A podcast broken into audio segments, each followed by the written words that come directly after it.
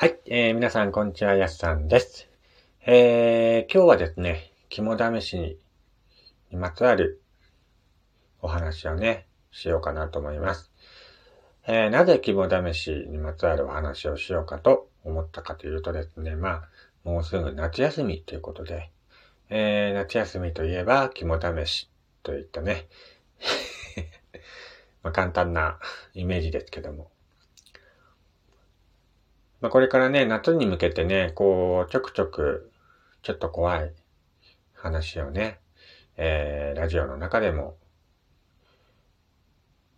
期間限定のコーナー化していこうかなと思いまして。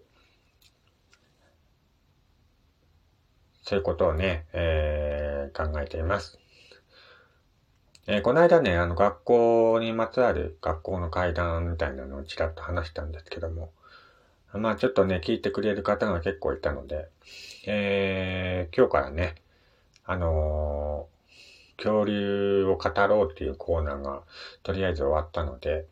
えー、今日から新しくね、えー、ちょっと怖い話を話してみようということで、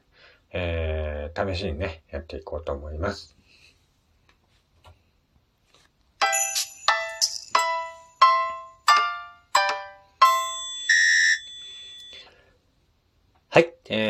でアナログイラストレーターをしております私がいると語るラジオ番組となっております。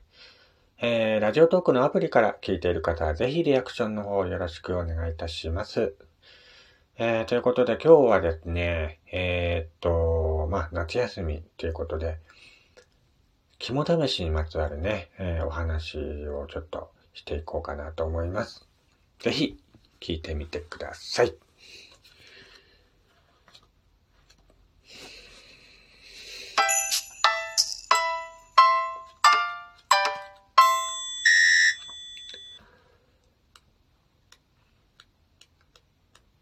肝試し。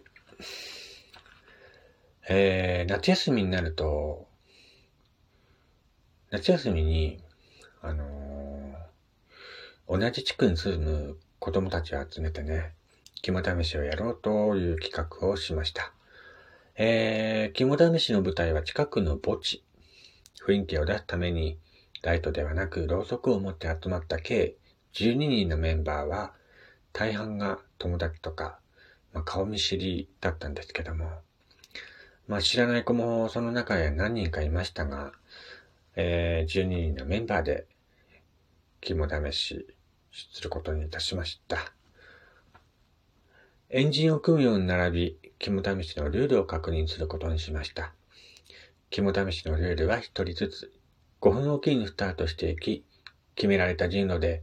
墓地の一番奥にあるお墓の近くに置いてある星型に切った厚紙を奥まで行った証拠として取ってきて、スタート地点まで戻ってくるというものだったのです。じゃんけんでスタートする順番を決めた結果、最初にスタートすることになったのは、眠り込んだ小さい妹を背負った少年 T 君でした。内心で墓地の暗い雰囲気を怖がっていた僕は、最初にスタートすることになった T 君に、怖くない？って聞いてみたんです。でも T 君はこんなのへっちゃらだよって言って笑っていました。T 君がスタートして5分おきに参加者たちがスタートしていきました。7番目に出発することになった僕は幽霊なんていないと思いつつ何が出てもおかしくない雰囲気に飲まれて自然と早足になってしまいました。最後にスタートした子たちが戻ってきて肝試しは終了したと思いきや、12人ちゃんと揃っているか点呼を取ってみると、その場には11人しかいませんでした。誰がまだ戻ってきていないのか、と周りの子たちを見渡しても、誰だかわかりませんでした。そのうち最初にスタートした T 君の姿がも見当たらないっていうことになって、道に迷ってしまったのは T 君なのかと思った僕たちはみんなで T 君のことを探すことにしました。大きな声を出して墓場の中を歩き回りましたが T 君の姿はどこにも見当たりません。何か事故に巻き込まれたのではと不安に思っていると、僕はふと気になったことを周りのみんなに聞いてみたんです。僕、T 君とは今日初めて会ったんだけど、知り合いのやつ誰？その質問に答えられる子はいませんでした。T 君のことを知っている子は誰もいなかったんです。では一体誰が彼を肝試しに呼んだんだろうと思っていると、歩く道の先に T 君の姿を見つけました。T 君、どこに行ってたんだよ？心配したんだぞ。と声をかけると、T 君が笑いながら、ごめんね、と言いました。そして、みんなと遊べて楽しかったよ。あと、驚かせて本当にごめんね。と笑って言うと、T 君の姿は、背負った彼の妹と共に、スーッと消えてしまったんです。僕たちは何が起こったのかわかりませんでした。でも、本物の竜英に出会ったんだと理解した瞬間、僕たちは悲鳴を上げて一目散に逃げ出しました。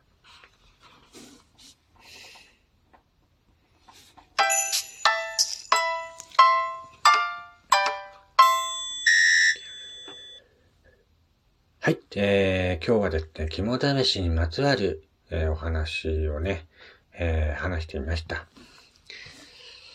肝試しといえばね、僕も学生時代にね、中学校の頃かな、やりまして、えー、中学校の時にね、あの学校の行事で、えっ、ー、と、毎年ねな、なんか夏休みに行事があったんですけども、クラスで、クラス別の行事だったんですけども、まあまあ、うちのクラスは、中学校2年生の時に、学校に泊まろうっていうことで、そういう行事がありまして。まあ、いつもね、生き慣れてる学校も、夜中に行くとね、雰囲気がまたガラッと変わりましてね。いや、新鮮でしたね。なんか、みんなで体育館でね、えっ、ー、と、寝たんですけども、楽しかったね。うん。なかなかね、学校に泊まるってことを経験しないじゃないですか。なのでね、本当にあの、イベントというか行事は今でもね、記憶に残ってる楽しい思い出だなと思います。まあ、その時にあの、肝試しやりまして、えっ、ー、と、女子とね、ペアを組んで、えー、回ったんですけども。いやー、緊張したね。当時ね、あの女、女子とね、手を繋ぐってことがね、まずなかったんで、女子と手を繋いで歩くっていうことだけでね、すんごい緊張したのを覚えてますね。いやー、本当に、あー、だんだんね、なんか、当時の気持ちを今思い出してきて、何とも言えない気持ちになってますけども、ピュアだったね。女性と手をつなぐ